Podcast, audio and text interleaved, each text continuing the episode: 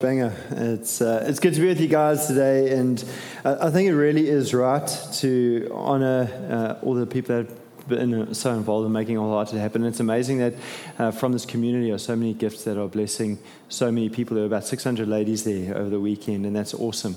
And that's uh, as well to honor you. You're one of the most courageous leaders I know, and thank you for your leadership in our community. Um, Okay, so I'm going to continue our series on relationships, and uh, today's uh, sermon is all about our mouths and what comes out of our mouths and how that affects us. So it is a little bit of a tricky one because there's this uh, verse. There's a little bit of a ring on this. I'm hearing it. You got it, Josh. Thanks, bud. Uh, because it's amazing because God put this mouth in the middle of our face but what comes out of it can startle us. Have you ever said something that you're like, ah. you know, it's it's an amazing thing because like out of my mouth, like I'll like sometimes I get it right and I'll, I'll whisper sweet nothings to my wife, and then she'll like you know like gorgeous and. It's, uh, there's a little bit of skill. Like sometimes I get that right. Not often. Probably not, not as often as I think I get it right. But anyway, but then at the same time, like sometimes she'll, she'll say something, How do I look in this? And you know, there's that moment where there's like there's there's a disconnect between like your brain's right behind your mouth, but there's a disconnect, and you're like you just say something, and then you know, oof. And then I said, babes, this is why you should bring your friend shopping with you. Um, because, you know, sometimes you're just doof as a guy, you know, like, because sometimes it's like she'll try something a little bit out there, and like if, if you're not wildly excited in the first 0.3 seconds, it's over for you as a man. Like, you just got to gush, and I don't know how to do that. Um, so, it, it is quite an amazing thing. And on the other hand, like on, on a serious side, like I, as a pastor, like I have sat with people. Like I remember sitting with this guy. He was just a giant of a man, like huge. He, he was successful. He had everything going for him. But I remember we were dealing with a really tough issue in his life. And, and I was asking about his relationship with his dad. And he said, Tell me about this time when he, he as a kid, about a, a nine or 10 year old, he asked his dad, Dad, do you think I've got what it takes to be a professional rugby player? And his dad looked at him and said, I, I don't know if you've got what it takes. And it shaped his whole life. And it's like one sentence where in that moment that dad kind of just missed it. And you don't know what's going on in his life, right? Like he could have had a whole bunch of stuff. He could have had the worst day ever at work. He could have like been going through his own doubts and fears. Like he could have just been off his game, but one sentence somehow got inside of him and shaped him. And, and so the Bible actually has so much to say about what comes out of our mouth. I'm just going to read a few of these proverbs just to kind of paints a picture. This is just from the book of Proverbs. Like, I'm not even getting to James yet. You know, it's like, like I'm actually not going to read all of the stuff for James because it's like it's a Sunday, right? Like that's for midweek stuff. You, got, you can dig into a little bit more, but it's a little bit tricky. But anyway, Proverbs 11:9, evil words destroy one's friends. Wise discernment rescues the godly. It is foolish to belittle a neighbor. A person with good sense remains silent. A gentle answer turns away wrath, but hard words stir up anger. I mean, I'm not even preaching it, I'm just reading some scriptures. Gentle words bring life and health. A deceitful tongue crushes the spirit. Kind words are like honey, sweet to the soul and healthy for the body. A person's words can be life giving water. Words of true wisdom are as refreshing as a bubbling brook. Telling lies about others is as harmful as hitting them with an axe. I don't know, like, have you seen what an axe does? Telling lies about others is as harmful as hitting them with an axe, wounding them with a sword, or shooting them with a sharp arrow. It's, and what's amazing about this is, on the one hand, there's incredible destruction that can happen around our words, but on the other hand, there's incredible capacity for life. You see, so often with these verses, because like I grew up in a little bit of legalistic church, and so like I knew the things, you know, like again, James, around how, you know, it's like set on flame uh, by the set on fire by hell and that kind of stuff. Like I knew all the negative ones, but on the other hand, like there's these extraordinarily positive things that are possible that if we if we give ourselves to understanding how to speak, we can produce life all around us. And so that's really what I want to get to today. And obviously, there's the warnings, but there's also the fact of life. Proverbs 18 20 to 21. From the fruits of a man's mouth, his stomach is satisfied. He is satisfied by the yield of his lips.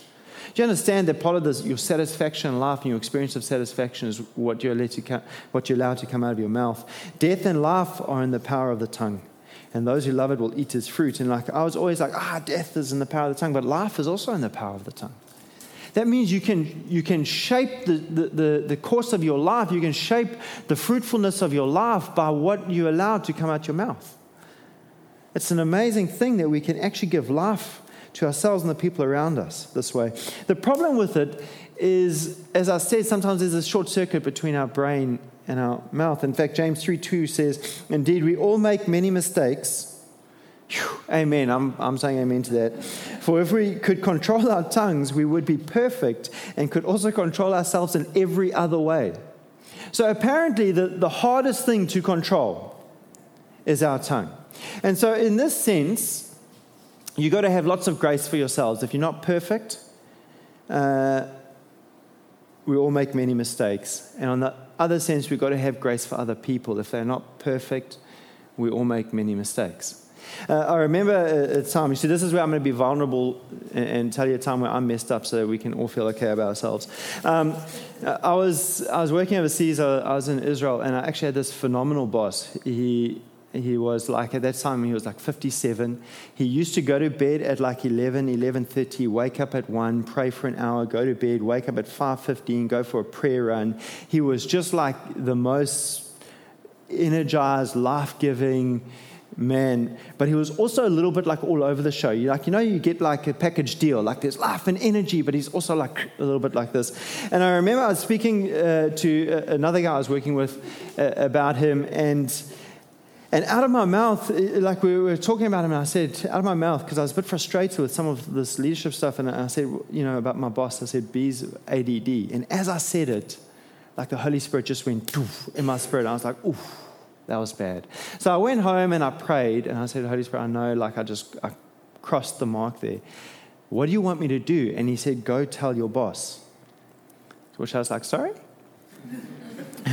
go tell your boss. And so I remember uh, I said, Hey, I need you. And I sat down with him. I said, Look, this is what happened, and this is what I said. And he was extraordinarily gracious to me. He just said, Go square off with the person that you said that to. And, and I did. And but like when you're actually in that moment when the Holy Spirit now, like God was fathering me you see, because sometimes we say offhanded comments and we know it was wrong, but when we really say, God, I want to journey in this thing, and the Holy Spirit reminded me, He said, okay, well, do you want to grow? Yes, well, go have this conversation. And all of a sudden, I had to use my mouth to A, be radically honest about what I'd done, to ask for forgiveness, and in that sense, to patch up and to produce life in the place where my mouth had produced death.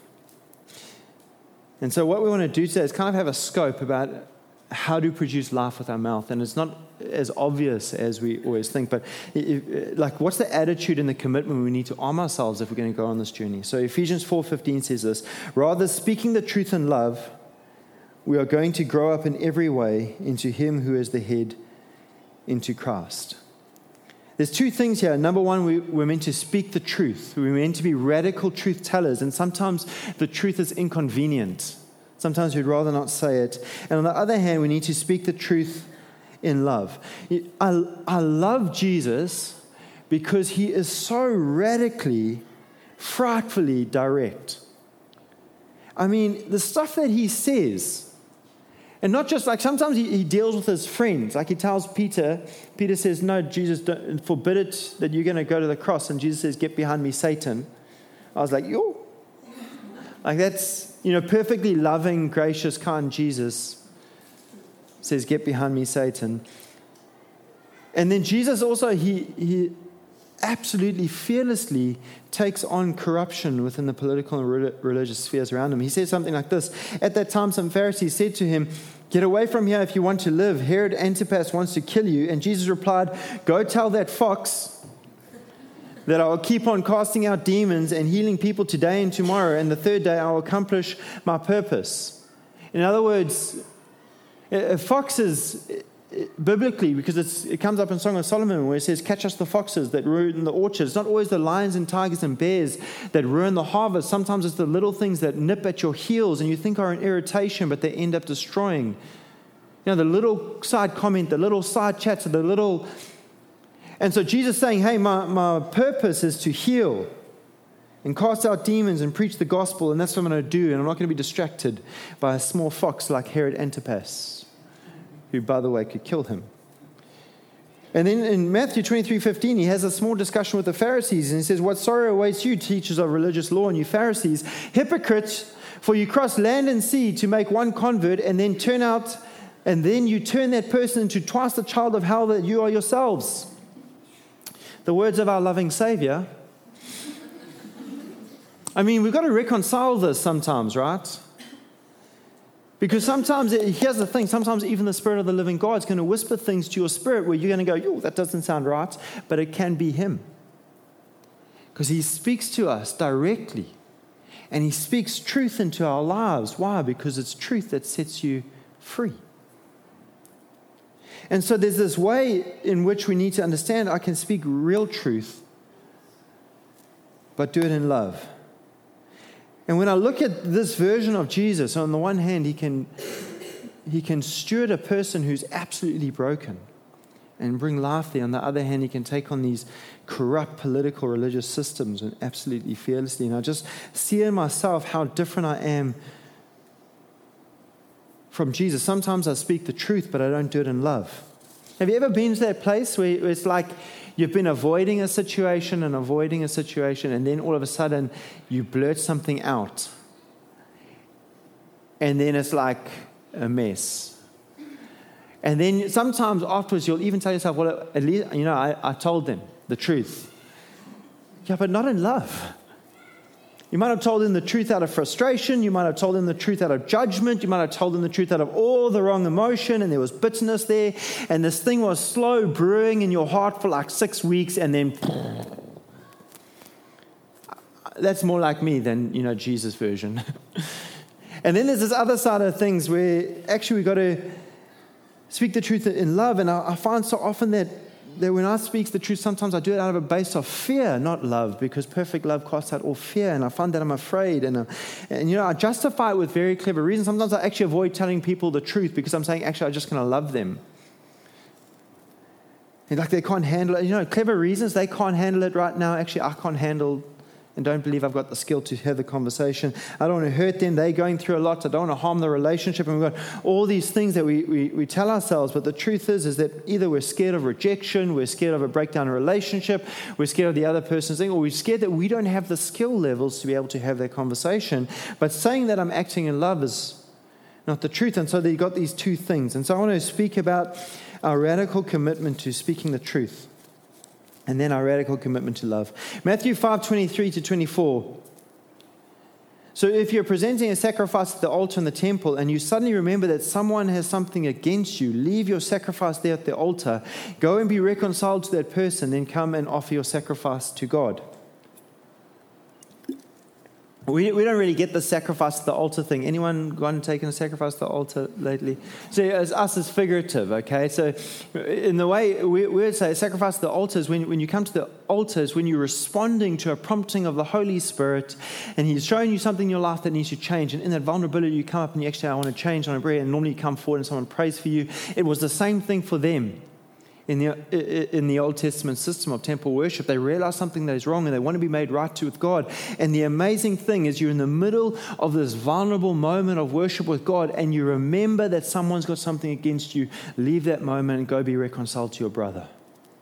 It's amazing that sometimes the way we seek reconcil- reconciliation with other people brings more glory to God than our intimate moments of worship. You see, so often we, we, we like to draw a distinction like me and God are fine, but these people, woo. And God says, no, no, no, no, no, no. It's one and the same thing. You worship me by seeking reconciliation over here. And so, and the amazing thing is, you remember they got something against you, and so you, you might have done something to them, or, or they just taken it the wrong way, but there's a breakdown in relationship, and Bible says, as far as possible with you, go and uh, seek to be right or seek to be at peace with all men. Next verse, if anyone if another believer sins against you, Go privately and point out that offense. The amazing thing is, in the first version, you remember that someone has got something against you. Now you've got someone against someone else, something against someone else. In other words, it doesn't matter where the offense originated, it doesn't matter who's to blame, it doesn't matter how it started. You just realize there's a relational breakdown. Either you've wronged them or they've wronged you. Take the initiative to go seek reconciliation. And so often you're like, yeah, but you know, maybe it's like 80% them, 20% me. Yeah, but you're 100% responsible for your 20% regardless of their 80%, regardless of what they do with it, you're 100% responsible for whatever you brought into that situation that resulted in a relational breakdown. Take the initiative to own your part. But the thing is here is that, uh, and for me, I'm this person, like I don't really like conflict, and I'm very okay with being the one to blame, but I find it very difficult to say, hey, this is what you did that hurt me. And that's for me where I fudge the thing, right? Because I'm so scared that if I say, hey, this is what you did that hurt me, that they'll turn around and say, yeah, but you. And so I protect myself by saying, ah, oh, I'll be wrong. Generally speaking, you get two kinds of people in life. The, this version, who are like, hey, yeah, yeah, me, I'll change. I'll change myself to fix this problem. And the other version, which is like, yeah, you need to change yourself to fix this problem. And when these people find each other, you get stuck my, my youngest brother and I are the opposite versions. I'm the, yeah, I'll change. And I remember once, and he's the opposite version. So I remember once going to him and said, yeah, this is what happened. We had this relationship breakdown. This is what I did. I'm so sorry. And he said, good. To which I was like, no, but now you're supposed to be sorry because I'm sorry. And he's like, no. So I actually had to learn to be assertive in this space and be like, hey, bro, when you do X, Y, and Z, this is how it makes me feel. This is the effect of it. And so that's what this is the process. It says if the other person listens and confesses it, you've won that person back. In other words, you've used your mouth to produce life. The spirit of unity, the spirit of blessing, the spirit of togetherness, you've used your mouth to produce life. Uh, verse 16, but if you're unsuccessful, take one or two others with you and go back again so that everyone you say may be confirmed, everything you say may be confirmed by two or three witnesses. There's a process to this. The interesting thing is, in the beginning, it says, go privately and point out the offense. What happens is we like to go and find the two or three people, get them in our camp beforehand, and then go privately and point out the offense. So what happens is like you're in the office, and like it's amazing. They, they say that so much of the, the conflict, so much of the, the meeting happens after the meeting. You know, you're in a really tough meeting at work, and everyone's a little bit quiet, and then you walk out, and all of a sudden, everyone's got so much to say. Anyone ever seen this? And then you go to the water cooler, and your friend comes up, and then you just shake your head, and you let out a sigh. And you know what you're hoping they can You're hoping they can ask you, "What's wrong?" And then you're going to go, ah, "No." and then you're going to say, "No, really, what's wrong?" And you say, "Oh well, if I have to," and you'll tell them about this person. Because what you're hoping is one or two things. Number one, they're going to agree with you. Like, yeah, that's wrong. And there's a proverb that says, whoever speaks first seems right until they're cross examined. You see, when you tell your side of the story without the other person there, you're always right. Which is why we don't want to go have that conversation. And so this is generally what we do, and we build camps. And sometimes we're quite clever at it, you know. The Christian version is in a prayer circle, I just I have something I need to share for prayer. but the point is, is that you get to pray, you and God, and then go privately and go point out that offense. And it's amazing what happens in that space. because all of a sudden you go, hey, this is what happened. This is how I experienced it. And the person's like, oh, sorry, I didn't mean that. You're like, like I haven't spoken about this to four other people already. Because this was just a simple misunderstanding. But all of a sudden, the misunderstanding, and, and I don't know if you've ever experienced this, but sometimes you, you hear something about someone else before you meet them, and when you meet them, they're not starting at zero, they're starting at minus. And conversely, sometimes you hear something about someone, like I've had people I've met, and someone's like, oh, you got to meet this guy, they're amazing. And you, you meet them, and you think they're the best person already, and you've got nothing to base it on other than one person's voice.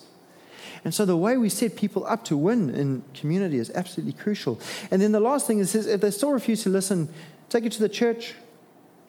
Then, in, if she or, he or she won't accept the church's decision, in other words, mediated conversation is really helpful. And if you do community properly, in other words, if you're committed to community, at some point you're going to end up in mediated conversations. Treat that person as a Oh, I love this but Treat that person as a pagan or a t- corrupt tax collector. Woo! Yeah. which means we get to burn them at the stake.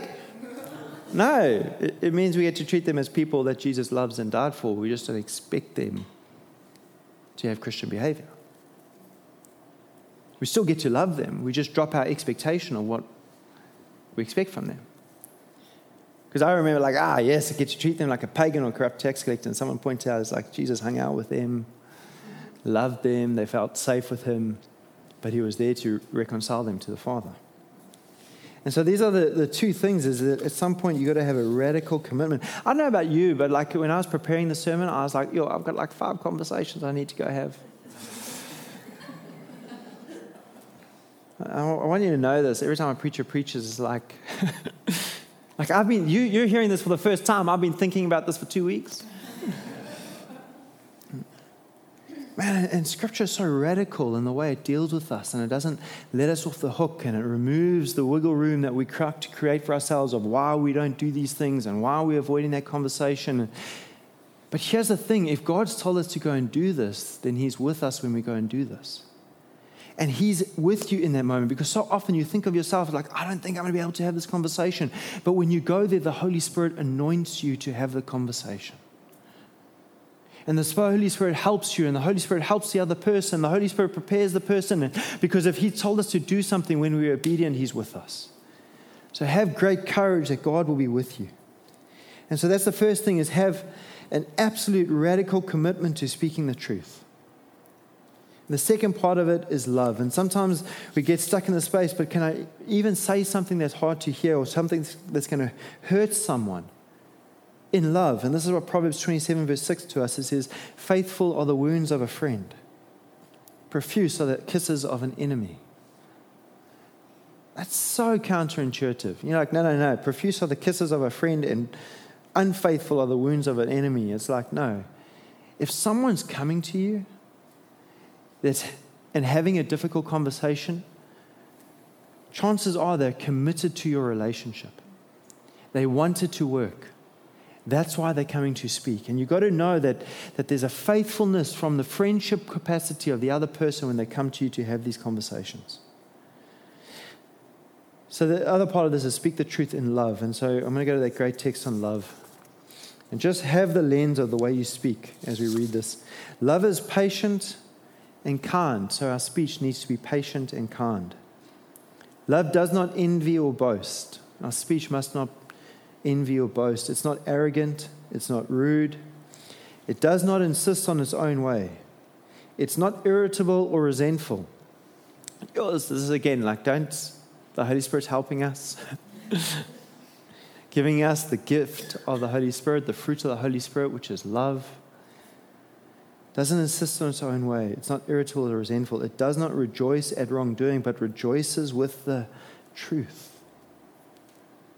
Love bears all things, believes all things, hopes all things, endures all things.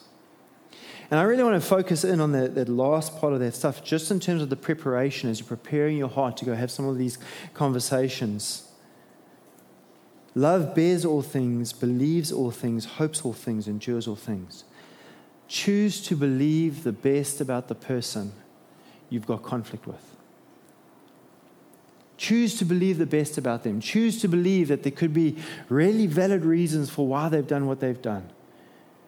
And sometimes valid doesn't mean that we justify the reasons, but like, I don't know about you, but so often I find myself responding out of my own insecurity or my own wounds or my own frustration, and that's why I do what I do. And so when someone calls me out on it, it's like, I agree with you and I'm trying to give you the best, but there's moments that my best isn't enough. And love encourages us, and so often when we choose to believe the best about people, it prepares us so adequately, so wonderfully to go and have these difficult conversations because then we're not coming in judgment, we're coming in, hey, I just want to check in with you and see where you're at. Like, I'm not sure if you're aware that this is how you came across, or when you said this to me, this is how I felt. And it allows conversation to blossom in that space. I don't know if you if you've ever been in a situation where a person's called you out and you so valued the way that they did it that it invited you really into maturity and into greater depth of relationship with that person. Because for all of us, at some point in our life, we, we wonder, like, man, if I go through conflict with this person, is the, the relational connection, is it strong enough to survive the conflict? And when you find that they still seek reconciliation, they still seek a solution, you're like, wow, you're really committed to me. That's why relationships grow through conflict. Conflict is a normal part of life. I remember so clearly a, a, time when I was dealing with a, an issue and I was living overseas at that stage, and I had two people come to me and, and speak to me about it. But they really came off a base of judgment. Like I felt judged in that moment, and I felt like they're calling me out, not up. And I felt like, and they were right in what they were saying, but because the, it was directed at me in such a way that I felt judged, it's like my defenses got up, I got, and I couldn't hear what they were saying. And a few months later, I had the same conversation with another person, but this person prefaced it with, Man, I don't really think you mean to do this. And I don't really think you know how you're coming across, but when you do X, Y, Z, this is the effect it has. And because she came from a base of love and believing the best about me, God, my heart was opened. And I was able to hear what she said, and it worked a beautiful repentance in my life where God set me free of that thing. You don't understand when you believe the best about someone and you, you season your speech with love and grace, you actually give the best, the other person the best chance of changing. And you know, so often we look at this stuff and we're like, man, I, I'm so far from being even halfway decent at this stuff. But the truth is, is that as you commit yourself to it, God empowers you, God is with you, God helps you, and God disciplines you and disciples you into wholeness in the space. And as you're committed to saying, God, as a part of being your disciple, this is what you tell me to do, so I'm going to do it whether I'm good at it or not, trusting that you're going to be with me. And it's amazing how God gets involved in really in discipling his kids in this area. Matthew 5 9, God blesses those who work for peace for they will be called the children of God. The amazing thing is that children look like their parents. Like I've got Judah now. If you see him, people are like, ah, snap, you and dad the same. It's like my wife's like, yeah. Some people are like, oh, we see some of Teresa. I'm like, none of her. It's all me. You know, like I'm, so, I'm like the proudest dad in the world. And, and I know in time, like his behavior is going to reflect the home that he's come from. And uh, a little bit frightening. You know, it's like a walking advertisement for your house, but. But we get to be called children of God because we work for peace, because that's who our God is. And when you're going, man, I'm radically committed to peace with each other. I'm radically committed to speaking the truth in love. I'm radically committed to confronting what needs to be confronted and to being gracious when people confront me. We actually get to be children of God, I mean, we are already, but we look like Him. And we talk like Him and we walk like Him because He's molded us and shaped us because we've given ourselves to be disciples of Jesus who so modeled this for us. And I just want to encourage you like, you can be sitting here, I don't know if you're like me in this process, you're like, I've got three conversations I need to go have. Write them down, go have them. Go have them so much of growing as a Christian isn't learning anymore. It's just doing what we already know. And that's where the courage is, and that's where the grace is. So let's pray. Father God, I just thank you so much for this radical gift of your word that just it, it strengthens us, but it also, man, God, we just need the Holy Spirit to be obedient. We need the Holy Spirit to empower us, God. And I just pray, Father, for all of us that we would speak the truth in love. Not just speak the truth, not just love, but do both. And Father God, I pray for all of us, God, as we, we walk into areas that can be difficult or, or a struggle for us, God, I thank you that you're with us, that you empower us, that you uh, just breathe your life into these spaces. In Jesus' name, amen.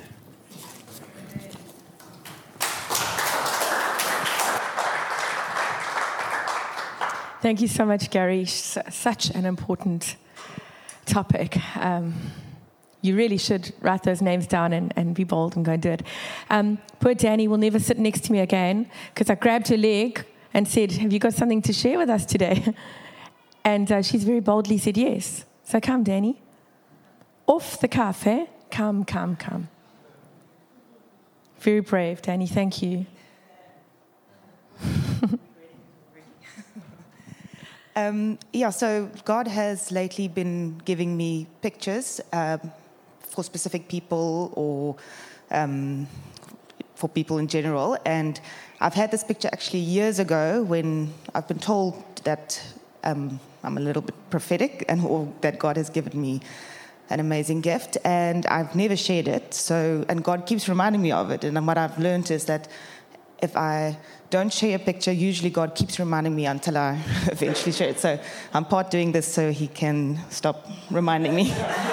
but, but um, I'm going to try not have ADD as well and just quick, quick, quickly share it. The, so the picture was of a person lying on an operating table and um, having open heart surgery. And um, maybe I was watching too much Grey's Anatomy at that time, but it was, it was ugly and it was messy and um, not a very pretty picture, but Jesus came in and he took his gloves off, and with his bare hands, he took the heart and kept it alive just before the machine flatlined, or monitor, whatever you call it. But, and he just kept pumping at the heart and keeping it alive. And over the years of going over this picture, basically, it felt like some people kind of just, you need to have the surgery, you need to.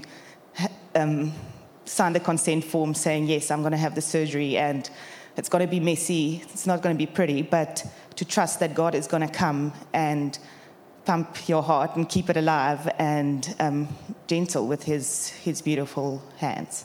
Yeah. Thank you, Danny. Thank you. Thank you, God, for that. Thank you for your words that you give to your children and the gifts that you give us. And um, yeah, Father, I just want to lift up anyone in that room who that word resonates with. God, would you please give them courage to step forward and just to allow us to go on a journey with them? Father, we thank you for this day, this day that you have made. We will rejoice and be glad in it. In Jesus' name, amen.